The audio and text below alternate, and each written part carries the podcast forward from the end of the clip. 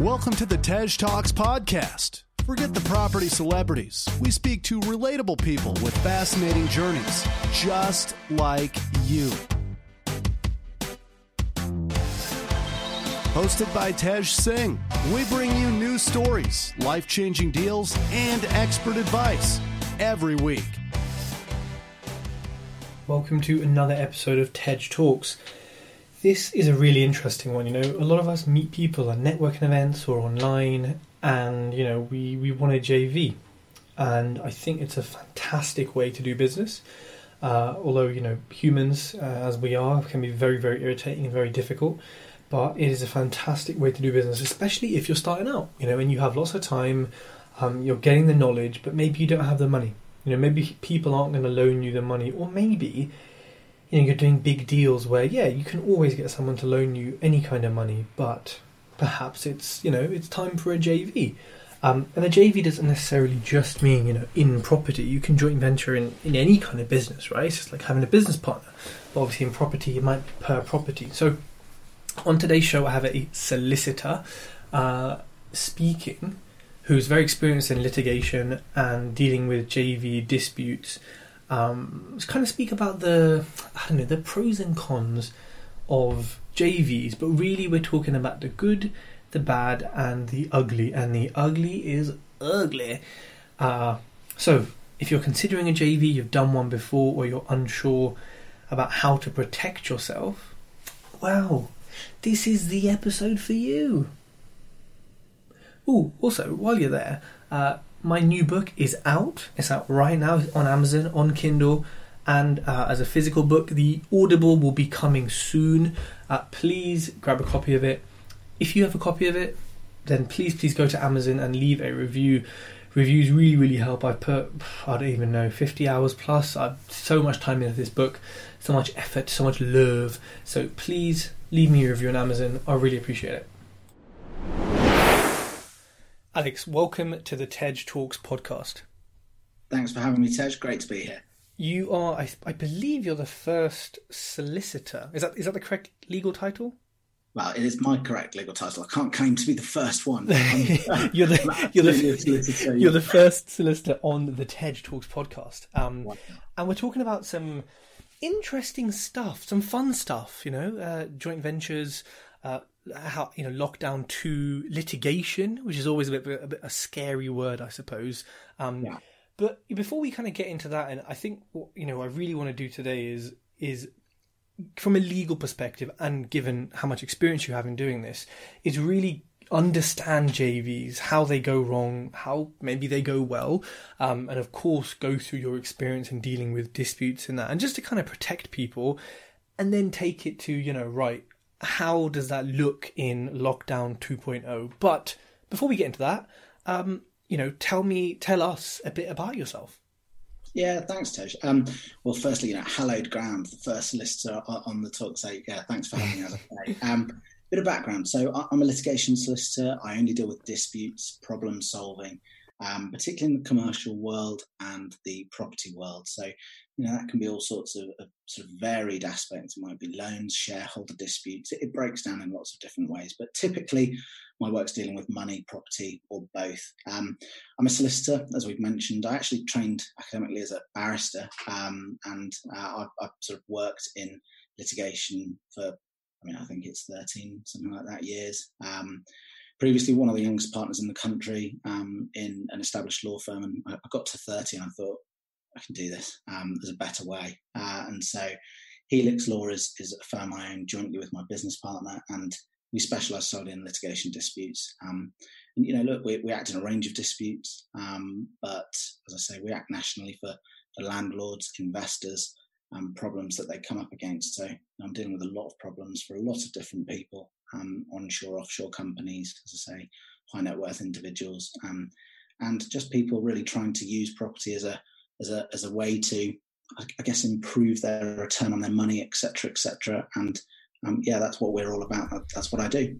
Mm, interesting. Okay, so let's talk about joint ventures because I think, and I, I, don't know if your experience is the same, but in property, it's kind of at least on social media and in, in networking events, it's kind of that thing where, oh, you know what, you're just started off in property, you got no experience, nothing but lots of time, you're ready for your books.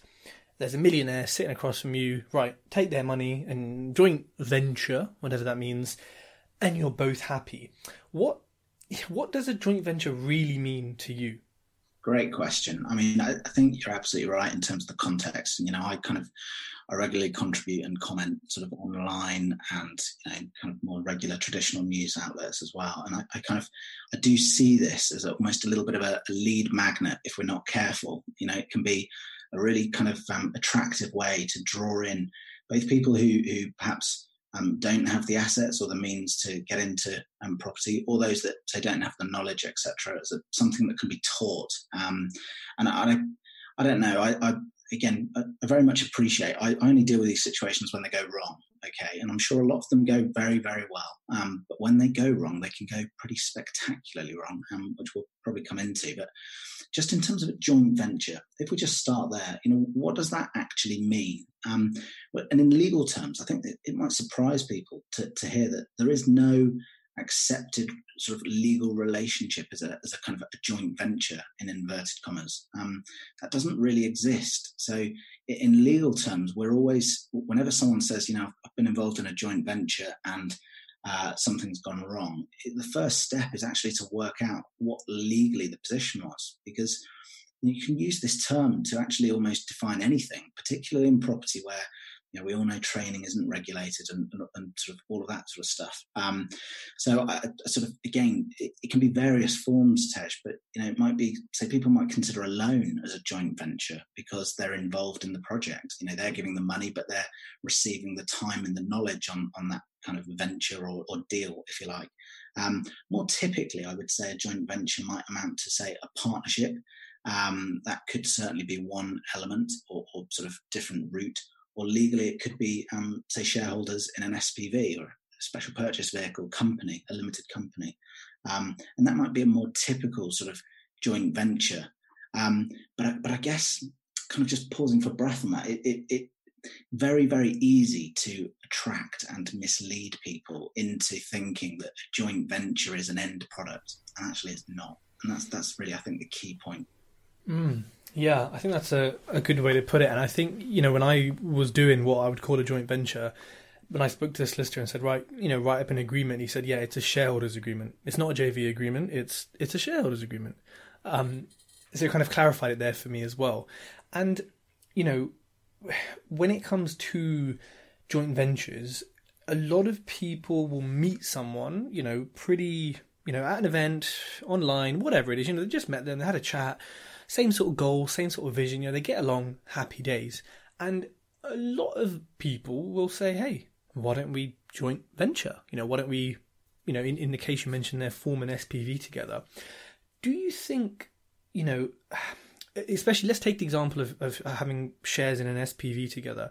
Do you think it's something that people should take lightly and sort of jump into, or yeah, I mean, I think you'd probably know the answer to that one, Tej. And straight away, um, I, the, the, honest answer is, you know, no. Um, you know, and again, I'm, I'm very conscious in speaking with you. You know, I, again, I only do deal with these when they go wrong. So I'm not the person that would be drafting your shareholders agreement and taking your example. Um, you know, but I am the person that you might come to uh, uh, if you hit a, a problem, okay, a snag. And I think if we just take a step back, you're absolutely right in saying, you know, the ecosystem, the, the property investment world, it, it's actually a relatively small world in some ways. Um, and so, yeah, I mean, look, building relationships with people via events, etc. It's not my job to make life more complicated.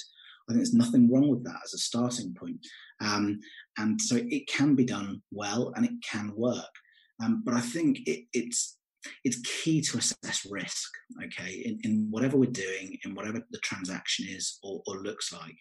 Um, and part of that assessment of risk is here knowing the person that you're dealing with, and that's one element of the risk, okay. So, you know, how deeply do you actually know this person that you are, you know, in commercial terms, kind of getting into bed with?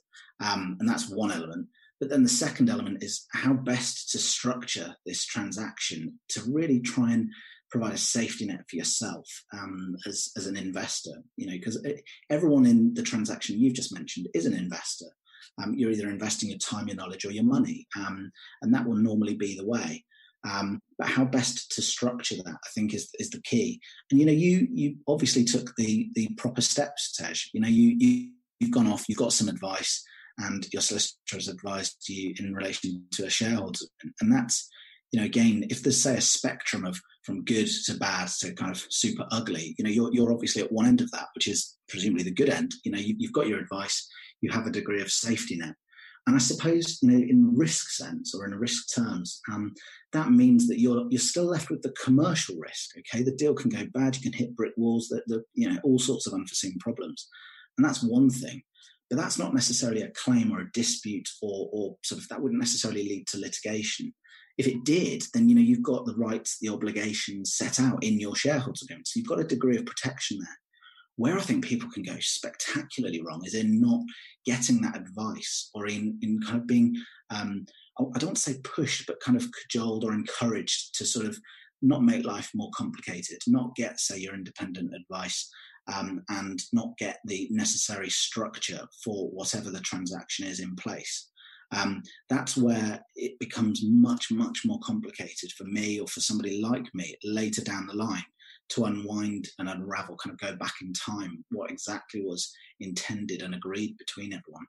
Um, and, and, that's what I see actually it, quite common. You know, it's quite normal for JV partners to not have obtained that advice, to have not, say, entered into that shareholders agreement. Um, and really, I hope one of the messages that it kind of comes across from today is please, my goodness, do get some advice. And, by the way, not from me. you know, I don't have an angle on that. I, I don't give um, sort of this sort of advice. I only deal with it when it goes wrong. Um, but don't be naive in thinking it doesn't go wrong because it does. And having had a coffee or met someone at a networking event once a month, you know, you've got to think to yourself, my goodness, I'm putting a lot of investment, time, money, knowledge, whatever it might be, typically money, but um, equally time I do recognize into this how am I going to, where am I going to be left if, if something goes wrong? And that's where things like a shareholders agreement really kick in, just unforeseen events uh, uh, to, to try and protect those involved uh, here, obviously you and um, the other party involved parties. So I, I think that would be the, the, key kind of message that I would convey on this. Um, mm. I hope that makes sense. Definitely, and, and I really like how you said, you know, getting in bed with someone commercially because it, it, it's a great way to put it, and it's it's kind of you know I suppose it you know when you have a, a shareholders agreement and your partners in a business, it's it's basically like a marriage, but and, and in that sense, what so when you let's take that example again of an SPV, you're both shareholders in it. The common thing, 50-50, you know, one person puts in the money, one person does all the work, split the profit. Cool. That's the kind of accepted general standard, I suppose, that a lot of property investors go by.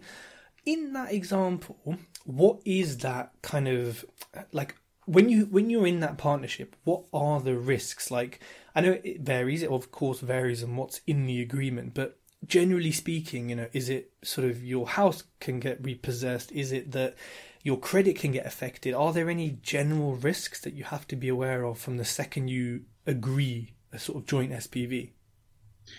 Okay, so just taking that as an example, I mean, I think that this is exactly you, you, you know this conversation. We're really highlighting the need for the advice because it is very much transaction related and relevant. Okay, so it's very much specific to whatever your circumstances actually are in the deal. But what I would say, you know, typically where say you're dealing with an SPV, it's unlikely that say if there is a lender involved, and normally there is, it'd be either a purchase lender or it might be development finance lending or whatever it might look like. There's going to be some degree of lending at some point normally. Um, well, in those circumstances, they may well ask for a PG. You know, so actually, the purpose of the limited company, the SPV, in those circumstances, is not really to um, sort of ring fence money, as it were. It, it, doesn't really offer you any any degree of personal protection in in that way. Um, so you can absolutely have a liability to lenders, and the same might apply to, say, suppliers, depending on what's going on there. Um, but I think the key things here are, you know, where are you left? What the extent of your losses? Well, you know, you, you you're putting your money at risk. Okay, that that I think most people they might accept, um, but I don't know the extent to which they would say do their due diligence or or kind of have their eyes open to the full extent of these risks. You know, the the amount of times that people are prepared to um, enter into these sorts of, of sort of arrangements without, say, having conducted, I don't know, say a background check on the person that they're um, enter into this SPV with. It, it, it's really quite high and it's surprising. You know, um, you know, have you checked the insolvency register? Has this person, again, you've met them at networking, etc. You know, you could be their mark for all we know. Um, they could have been waiting to meet somebody just like you. Now, you know, again, of course, I'm quite cynical. I, I deal with these situations where um, people are, you know, the again ugly end of the uh, commercial transaction spectrum. You know, they're, they're kind of they're looking for their next mark, if I put it like that, and they they wouldn't even see themselves as doing that. But that's how I see it because they're looking for someone who is perhaps you know a little bit commercially naive or ambitious, which I readily accept. Um, you know, thin line there between the two. Um, and you may well be that person. Um, and so you've just got to make sure that you know whatever your personal process is, you you have an idea on in detail who it is you're dealing with and how best to structure whatever is being proposed. Um, and th- these things can be carved up in so many different ways. You know, it, it, it, if you're purchasing uh, shares in a company and then that company is going to be um, solely for the purpose of, of, say, a development, that's one thing. But again, I see situations where someone might already own an asset in a company and you're purchasing shares. What are the existing liabilities in that company? What, what are you buying into? You know, it could already have liabilities. And it doesn't mean that personally you will have any, uh, say, personal liability necessarily. That, that's not the risk in that situation. But the risk is that the upside, say the GDV, um, it, it, just doesn't materialize, or that because the company has other debts or other obligations that you're not aware of, um, the upside may never be relevant um, or, or, available to you, even if this um, sort of development is a success. Could be kind of historic um, legacy um, elements to this. And so, you know, you've really got to be thinking about this in, in quite a detailed way, or fundamentally, cutting to the chase, you know, your money, your time is at risk. Yeah. And it all goes back to what we kind of said early on, which is the, the piece about due diligence, you know, are, are people, and I think it, you know when you meet someone, it can be easy to kind of go with that excitement, that ambition you said, and sort of just oh yeah, you know, don't worry about the credit check. You know, let's let's just get it set up, and we will do that later, and then you never do it, and then there's, there's, there's something to be said for wanting to kind of um, crack on. You see an opportunity, you want to take that opportunity. Again, I've seen a lot of talk around mindset. You know, challenge these uh, sort of mindsets around being conservative in, in, in thinking in these ways. And I, I, again, I can see that some of that could have merit. I'm, I'm not here to kind of, um, you know, lay into the, the, whole industry in that way. That that's not my job, and I recognise that. Um, but it, it equally, you know, sometimes can be a red flag to kind of switch off your instinct, particularly if your instinct is, don't I need to do something here? This seems too easy or too difficult or too quick. You know, th- these are very natural thoughts to have when feeling not not even necessarily railroaded, but just slightly out of control, perhaps in terms of what you're being encouraged to do. I would always say to people, you know, take a step back, get some advice. You know, get get some advice, not even just from lawyers, but also from accountants. You know, how do you exit this deal? Do dividend payments work? What's going to happen to this company? Say the development is a huge success what's our exit here? What does that look like from a tax perspective? Um, again, all of that really needs to be covered off. And I know it's dull. I really, I'm, I'm not here telling everyone it's the most exciting thing, but it, it's the focus always seems to me, and the way it's sold in particular, is on on making money, which I get. But part of making money is not losing money, and that part seems to me to be completely overlooked. You know, if you could have the best development in the world, but if you don't structure the entity right, you're not actually going to make any money at all because it just won't stack um, when you try and get that money out. And, and again, you know, that fits into the financial side, but the same thing applies. You know, if you're entering into an SPV with someone who actually um, they have other liabilities, they're going to come after their shares, you, you may well have difficulty refinancing.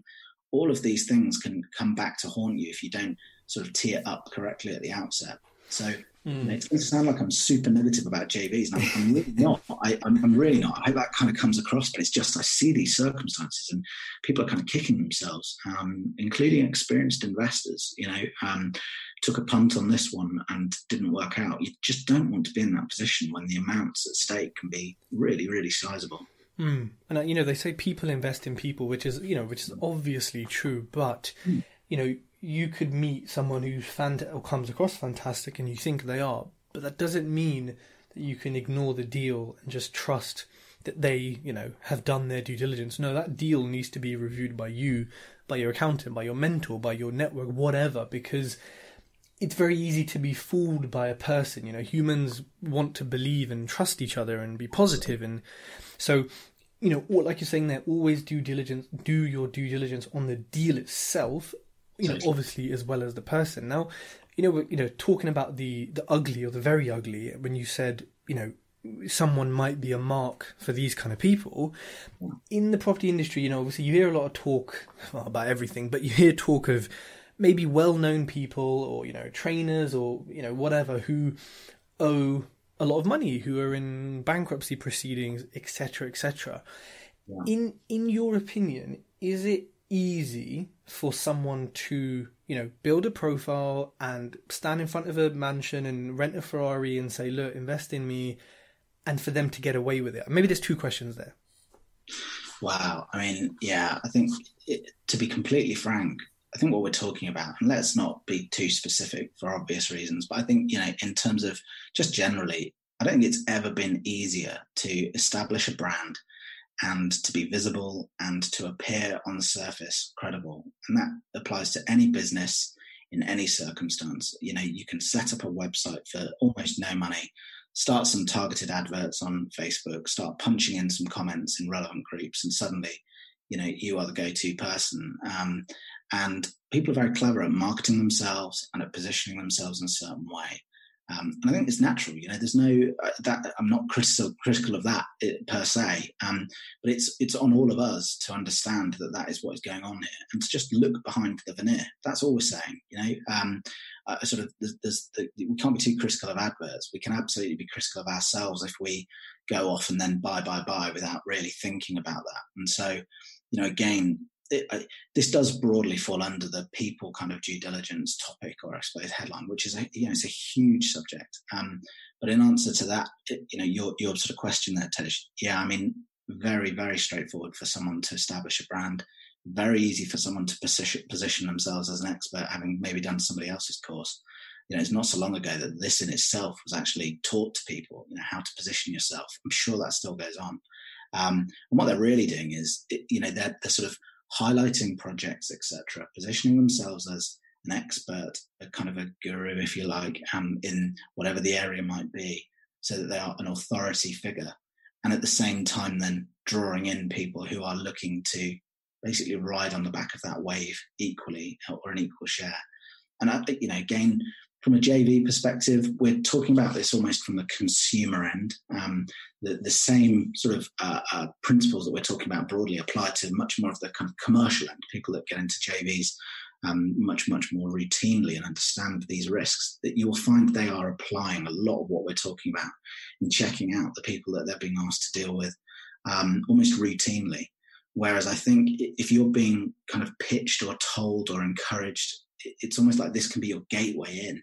Uh, that's how it's sold. That's how I've seen it sold or missold. Um, when actually, you know, that is often not the case. It can be false promise. Um, and that's again where, you know, if you get yourself a little bit of advice in terms of on the transaction risk, um, that can really be invaluable just to kind of encourage you to take that step back to look at whatever is being proposed in a, in a more kind of measured way rather than the emotion of the, the sort of amazing outcome that is going to be achieved together to, to just say, you know, well, hang on a minute, I'm just pressure testing this a little bit. What happens if? Um, you know, that in itself, getting some proper independent advice or another view, etc., can just be invaluable. It can save people from getting into bed or being, you know, missold if they have been targeted, for want of a better word. Um, uh, yeah, so that, I think they're the only things that you can do, and it's kind of, for me, it falls under the bracket of keep your eyes open. You know, don't be don't allow yourself to be too drawn in. We all love the positivity. I, I, you know, and I love the ambition. And for some people, these transactions can work really well. So I'm not again um, sort of super negative on the entirety, but I just think it's um, know and understand that people just like you have been pitched uh, via a, a, really sexy ad or, or attendance at a meeting uh, and a really persuasive talker speaker and it's all come to nothing and they've lost everything and they're then in the world of litigation having to deal with me. Yeah exactly and it's brutal but it's true. It has to be said you know and I, you know you know you said there the kind of maybe the pressure test or the what ifs. I know you know when i had this um, shareholder agreement written up we've got I don't know how many clauses, but easily 20 plus clauses which literally say, what if one dies? What if one uh, commits a crime and is in jail? What if one is incapacitated? What if one wants to sell up? You know, what what if? And no one wants to talk about that, right? But you just got to sit there, look each other in your eyes, and say, look, um, what if? You know, what if you fail to pay me, or what if you run off to Marbella and you leave me in the shit? You know, like you know, you have to, you just have to have those in. And if someone's sort of awkward about it. That's normal, you know. British culture, you didn't talk about these things. But if they're awkward in a sort of, I don't know, in a way that feels off, then there's something to, you know, be said there. Now, you know, in these cases, and again, obviously it's so case by case, but, you know, again, it's, so it's easy to bring people in, to build that profile, to get people to invest in you. On the flip side, which is, I guess, where you come in with the litigation, is it generally easy to then get away with it, or do you just need one email and that can be evidence and, and you can get your money back? What's the kind of yeah, what's the reality of trying to then get your money back in, in a general sense, I suppose? I think it very much depends on what we're talking about. Whether or not this is, say, a loan, whether or not this is a partnership, whether or not we're talking about shares. that's on the, the one side. And on the other side, what exactly has gone wrong? Because uh, again, sometimes that can be quite literally, as you've mentioned, someone has done a bunk to Marbella or wherever it might be, and that's obviously at the very ugly end of joint ventures. In which case, you know, this is effectively we're very close to civil fraud, you know, criminal conduct, basically. Um, and so, you know, the due diligence you would hope would pick up on, you know, at least the risk of that happening um, before you're in that position, if you do it. Uh, Whereas at the other end, you can obviously have just, I say just, but a failed commercial transaction. You could still do everything absolutely right here. You could enter into a shareholders agreement, etc., and it still not work out in quite the right way. Um, so I, I, suppose you know, for me, I look at that and I think, well, you know, where do you want to be in that in that scenario or any of those scenarios? And you're just really trying to position yourself so that you are you're trying to catch as many of these unforeseen or unforeseeable events as you possibly can. Um, and I, you know, I mentioned them positioning, and positioning is key. You know, you, you say quite rightly, I think, you know, just the the nervousness and the kind of, you know, it's almost the the last rem, remnant of a stiff upper lip, isn't it? But you know, do we really want to talk about this? But actually, you know, positioning, you will find that commercial people, again, at the the more sort of serious end of joint ventures of deal making, they have absolutely no qualms about having these sorts of conversations because a they know it's important, but also b they're positioning themselves as a very serious person in the deal in inverted commas. And it's you know I'm an experienced person. I treat this seriously. That's why it's going to be a success. But in order to get that far, we need to discuss X, Y, and Z. And so, you know, I, again, I, I sort of I, I would say to people, don't be nervous about uh, sort of raising these sorts of due diligence queries, including on the person themselves, you know, their own credibility. Do not take that just on the back of a website, for example. And I, have seen people put seven figures behind a website that was basically a fraud. So I, I you know, I've seen that. Um, that's that's real world. Um, but don't be that person, you know, um, and position yourself to be taken seriously. Because again, I kind of um, you know, litigation, it's almost like, oh my goodness, we need to talk to solicitors. Everything's gone wrong in my life. Why, why am I here? And, you know, again, if you're dealing with, say, more serious people, they will know that at some point, you know, if not regularly, they're going to come across circumstances where they need to invest in litigation in, in lawyers to basically um, try and protect them because of what is going on. And so they'll see it as just another investment decision. Um, but what I would always say, and again, just coming back to that point, um, positioning, they're positioning themselves in that way at the very outset. And so, you know, if you, in other words, you're you're you're sort of positioning yourself to be seen as a serious person. It's like uh, this is not a joke. I take it very seriously, and you know these are the, issues that are important. This is the information I need to be able to make a decision with you. I'm really happy to go ahead. I really want to make this work, but th- these are my you know basic baseline um, sort of requests in in this transaction. Um, and all what you're actually communicating there is obviously not only the request for the information, but you're also communicating, which really helps me later on, that you are a serious person. You know what the risks are, that you're assessing all of that all the time, and therefore, what that's really communicating is, don't let's mess around. You know, let's let's be transparent in our dealings and let's do this properly, or let's not do it at all. And that is very helpful from a litigation perspective later we're kind of getting into a little bit of psychology here, but it's it's so important. You know, you want an opponent to be thinking about their sleepless nights. You want them to be thinking that you are going to be pursuing them to the ends of the earth. And if you've started that process at the very outset by dealing with things thoroughly and robustly, you've already done half, half the work there. You know, um, whereas if you've been sort of moved yourself and say you've used their loan agreement rather than bringing your own, if you've not asked the difficult questions at the outset, then actually you've been positioning yourself as almost on the back foot as a kind of reactive rather than a proactive serious person. And i think this is something else that's just it's subtle but very important particularly if and when things go wrong. You definitely mm. want on the front foot and, and seem to be all over and I like that you said opponent because I think in my limited experience of litigation with, you know, builders or just previous people and businesses, it, you know, someone can become someone can go from your partner, your friend, your business partner, and when money gets involved, especially when money gets involved, they can become your opponent pretty quickly in, in many different elements. And I think it's, you know, you don't you don't want to think about that, do you? You don't want talk about Absolutely. it. No, no, I, you know, look, I completely agree. Obviously, in my, in my world, that that's completely normal language. Okay, mm. everybody is an opponent, um, yeah. and, and, so you know that that that's very much the ecosystem that I, I sort of um, live and operate in. But um, yeah, you're absolutely right, and I think this again, it's I'm going to use a word I'm almost nervous about using it myself. But you know, it's like it's your own mindset, isn't it? You know, mm-hmm. you're thinking we are as one. We're ad idem together. That, that you know this is a deal for us. But actually, you've got to be thinking about your own personal bottom line here. Mm-hmm. You know, what what are the rights and obligations of each party? How are they clarified? Where are they set out? Um, but where am I personally left in all of this? You know, and if you're left holding all of the PGs, whilst they have no obligations, because it might be say credit rating, whatever it is. You know, where does that sit in terms of the risk reward analysis here? Um, you know, and that again, it's just so easy to be, um, I suppose, just drawn into and you know not to take that step back and um, assess things more kind of in more substance. But yeah, absolutely, anyone can become an opponent, and you know, if you're seeking to get your end out, you can bet your bottom dollar that other creditors, other people are also trying to get their money out. And so you've very much got to be positioning yourself and thinking in that sort of a way. Hmm. yeah.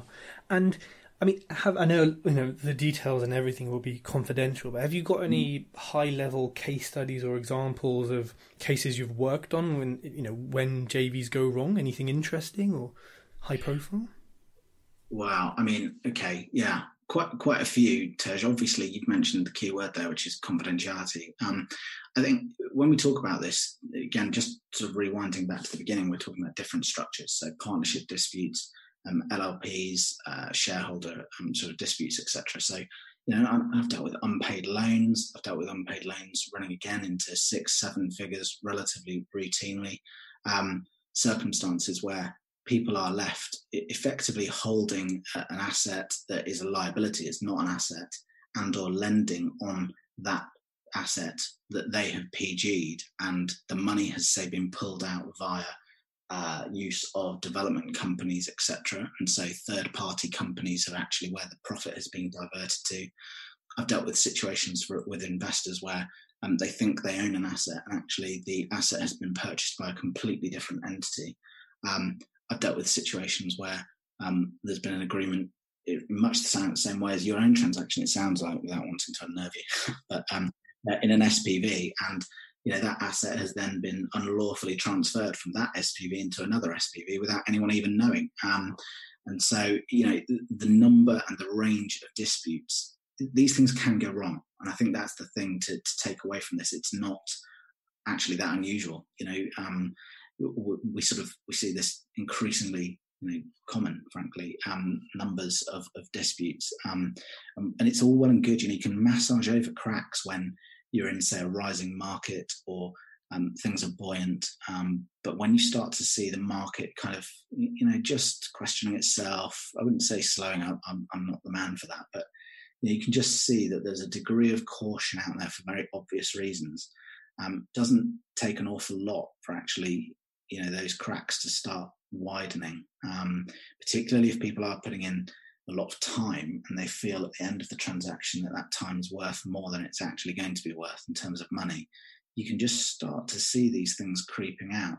Um, so again, you know, if, if it can go wrong, it may go wrong, and in the transactions that I deal with, it has gone wrong. Um, and you know, again, you, you sort of you'd be amazed as to the circumstances that I've dealt with. But you know, the common denominators in joint ventures are really understand the people that you're dealing with. Try and get as much information as possible, because again, in an awful lot of those circumstances, if people had known more about their, their partner or their joint shareholder, etc., they might not have done the deal ever. So that's the first point. Um, and the second point is don't just go into these things without agreements. You know, don't go into them without having the advice, the independent advice on how to structure whatever it might be your partnership, your LLP, your limited company, the property purchase, the lending, getting the money out. Because at any given stage, any of these risks, of which there is there are too many to cover in in a in a kind of a, a podcast such as this. There, there really are. Um,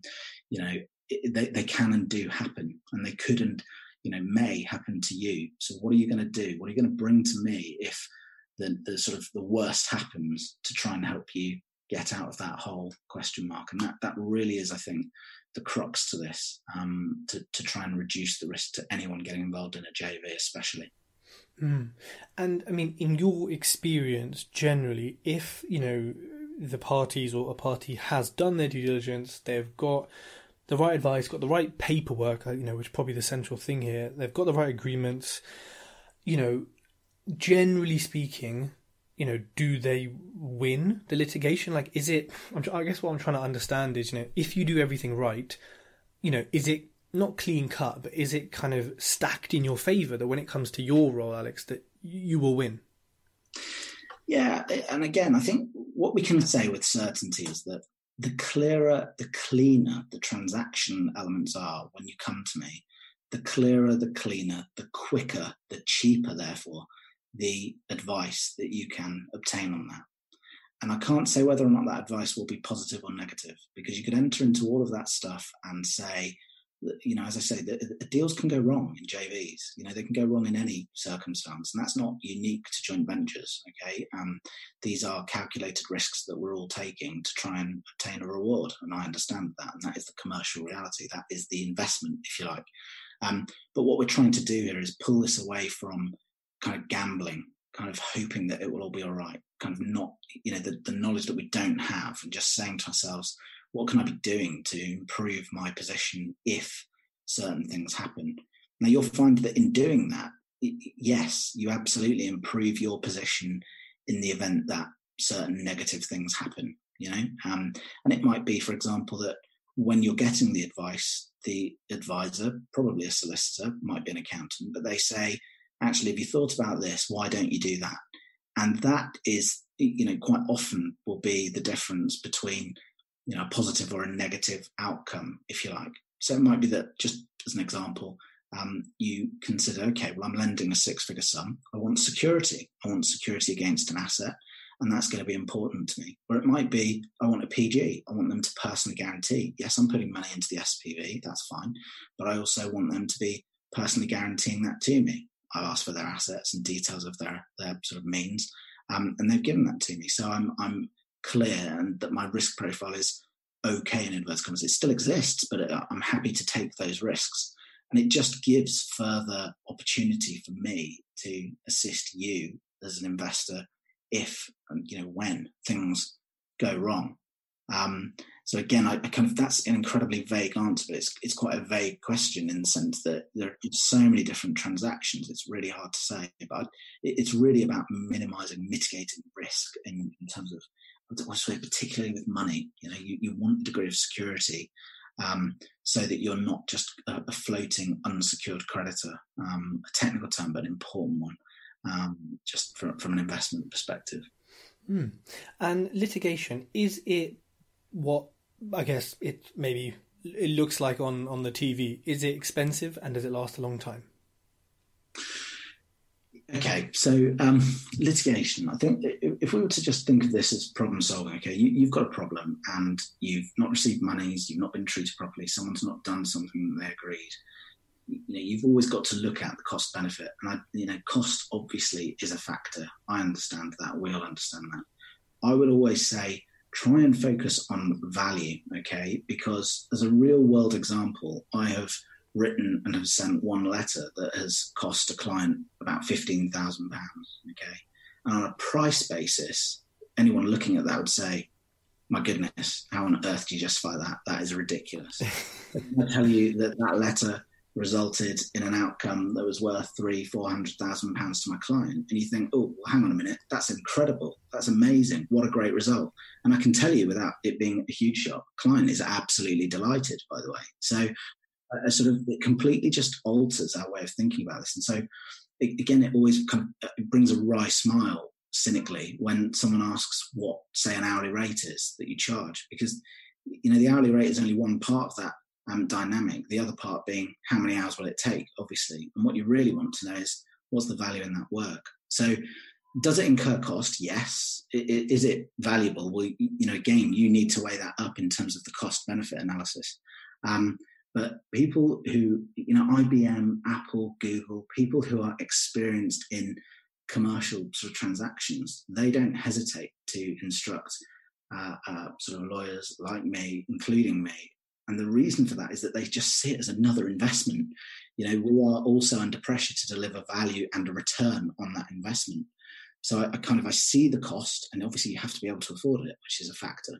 Um, but you know it wouldn't if it didn't stack up people wouldn't do it um, and uh, you know again i can't make sort of false promise but you know there are circumstances there are examples where you think wow that's an amazing result frankly that we've achieved for somebody and it's simply because they've backed us to assist them in whatever it is we're doing for them that they would never have been able to obtain themselves you know that 15000 man letter is one example um, so I, I, kind of, yeah, I, hope that answers the question. You, you, do need to look at value, not just price, but it does cost money. And this is, you know, that can be mighty painful where you're already feeling pain from whatever it might be not working out.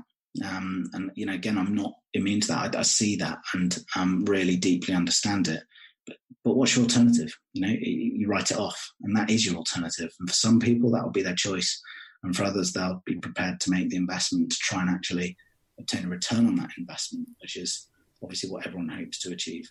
Mm, yeah, and I think it's the principle as well. I mean, you know, a lot of people you know, I guess I'm talking sort of smaller disputes, but like things with builders or tenants, or they go, oh, you know, it's fine. I'll I'll let them off. You know, yeah, they they ruined my whole refurb, but you know what? Mm, I'll let them off. And I get that, and I get the mindset behind it, and I get, you know, the cost is, is not going to cost as much if you're doing the small claims track and things like that. But I think principally, I just personally feel so strongly that I will do it, like because of the principle and because you know if I can ruin your credit, if I can, and this is the opponent thing, if I can put a CCJ on you for the next X many years for something you did wrong and didn't do right, you know, like after obviously good faith and all that kind of happy dappy chat in the beginning, I'm doing it I don't know. Sure. Like, well, again, and I think there's a couple of angles on this, aren't there? You know, on the one hand, what you're really doing there, you're positioning yourself in exactly the same way as I, I sort of explained earlier, which is along the lines of you know, be seen to be taking seriously and taken seriously, and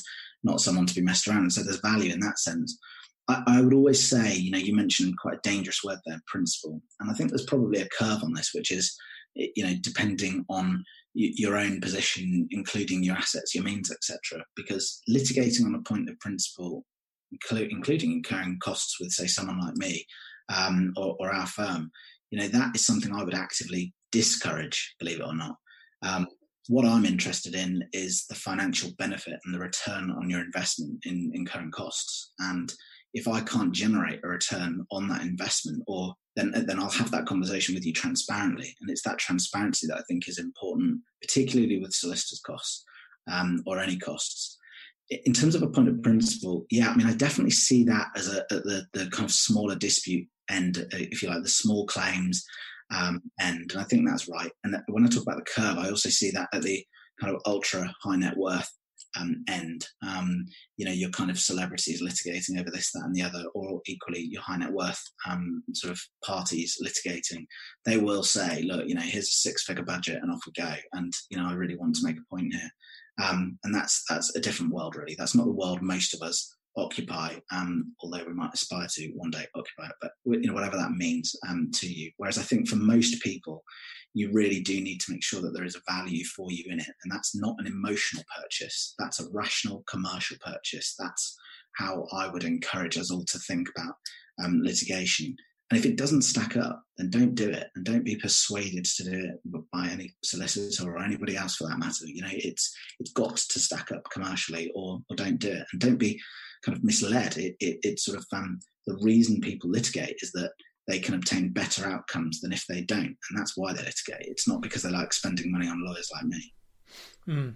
Yeah, that, that's a good point, and I think you know, I can see that. You know, if I was talking at the kind of level where there would be a you know a litigation solicitor's fees, then yeah, principle would be different. But yeah, at that kind of smaller level, I think it yeah, it's one of those things where you well depends what we're talking about, but at least from what I'm it's doing, Tej, yeah. that's I think it's different, isn't it? You know, I, yeah.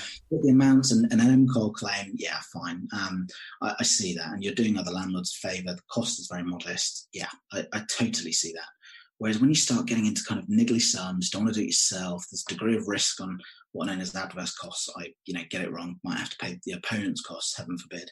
Um, then yeah, I think you have to start thinking in it about these things much more kind of commercially minded than than on the emotional side. And yet, again, transparently, I know I see that it is emotion that drives litigation. Um, you know, quite often, and so again, I see it as part of my job to take the emotion out of it, take the step back, take the heat out of it. What are we actually trying to achieve here?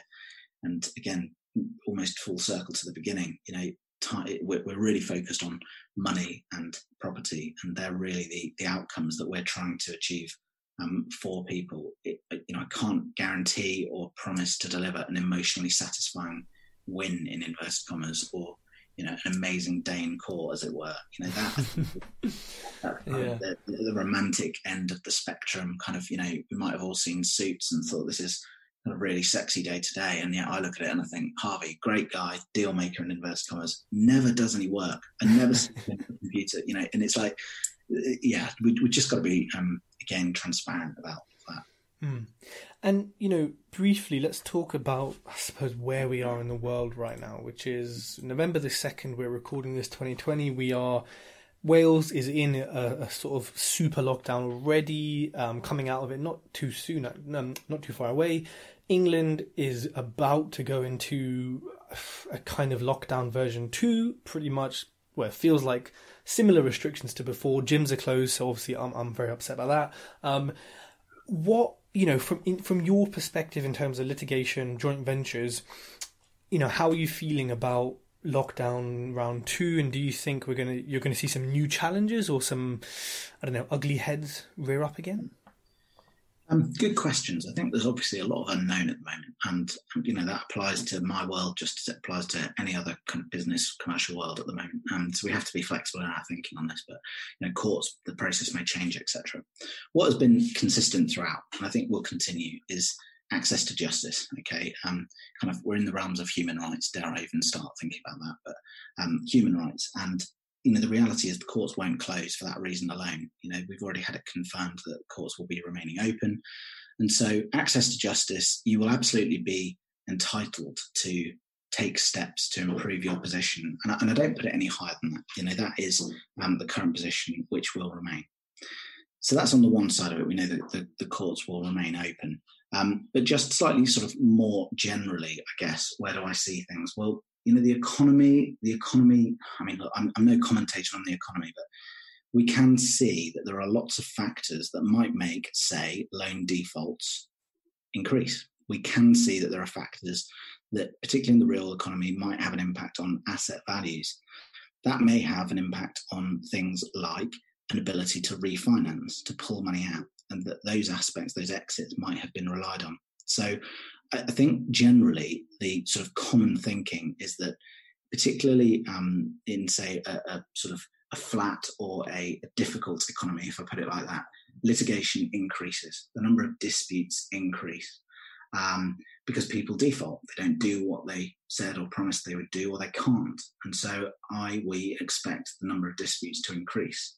And we kind of already start to see this. Okay, we, we see that the number of just inquiries and types of inquiries, etc., um, materially change and, as I say, increase. And so I think there will be more of that. Um, I also think, it, you know, particularly to date, if you like, there's actually been quite a degree of patience, I think, amongst most people. You know, nobody really wants to be focused on taking someone to court right now. They're, they're, they're much more interested in, have I got any toilet roll or whatever it might be. And so I think that that's all been kind of, you know, um, uh, there's, there's been a lot of delay, there's kind of pent up sort of patience, if you like. But at some point, it, almost like a stretching elastic band, I can see that that will patience will wear out, or an ability to be patient will um, sort of expire or, or, or, run out, as I say. Um, and I think that will, you know, again, as a creditor, if you like, or as an investor with a problem, you don't want to be the last person to be pursuing recovery.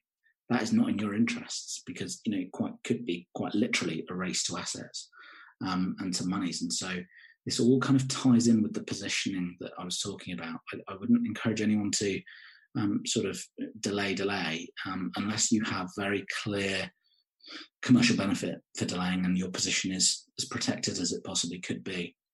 Because otherwise, you know, in a worsening economy in lots of different ways, you, you could be left um, as the kind of last man standing, which is not much fun. Hmm.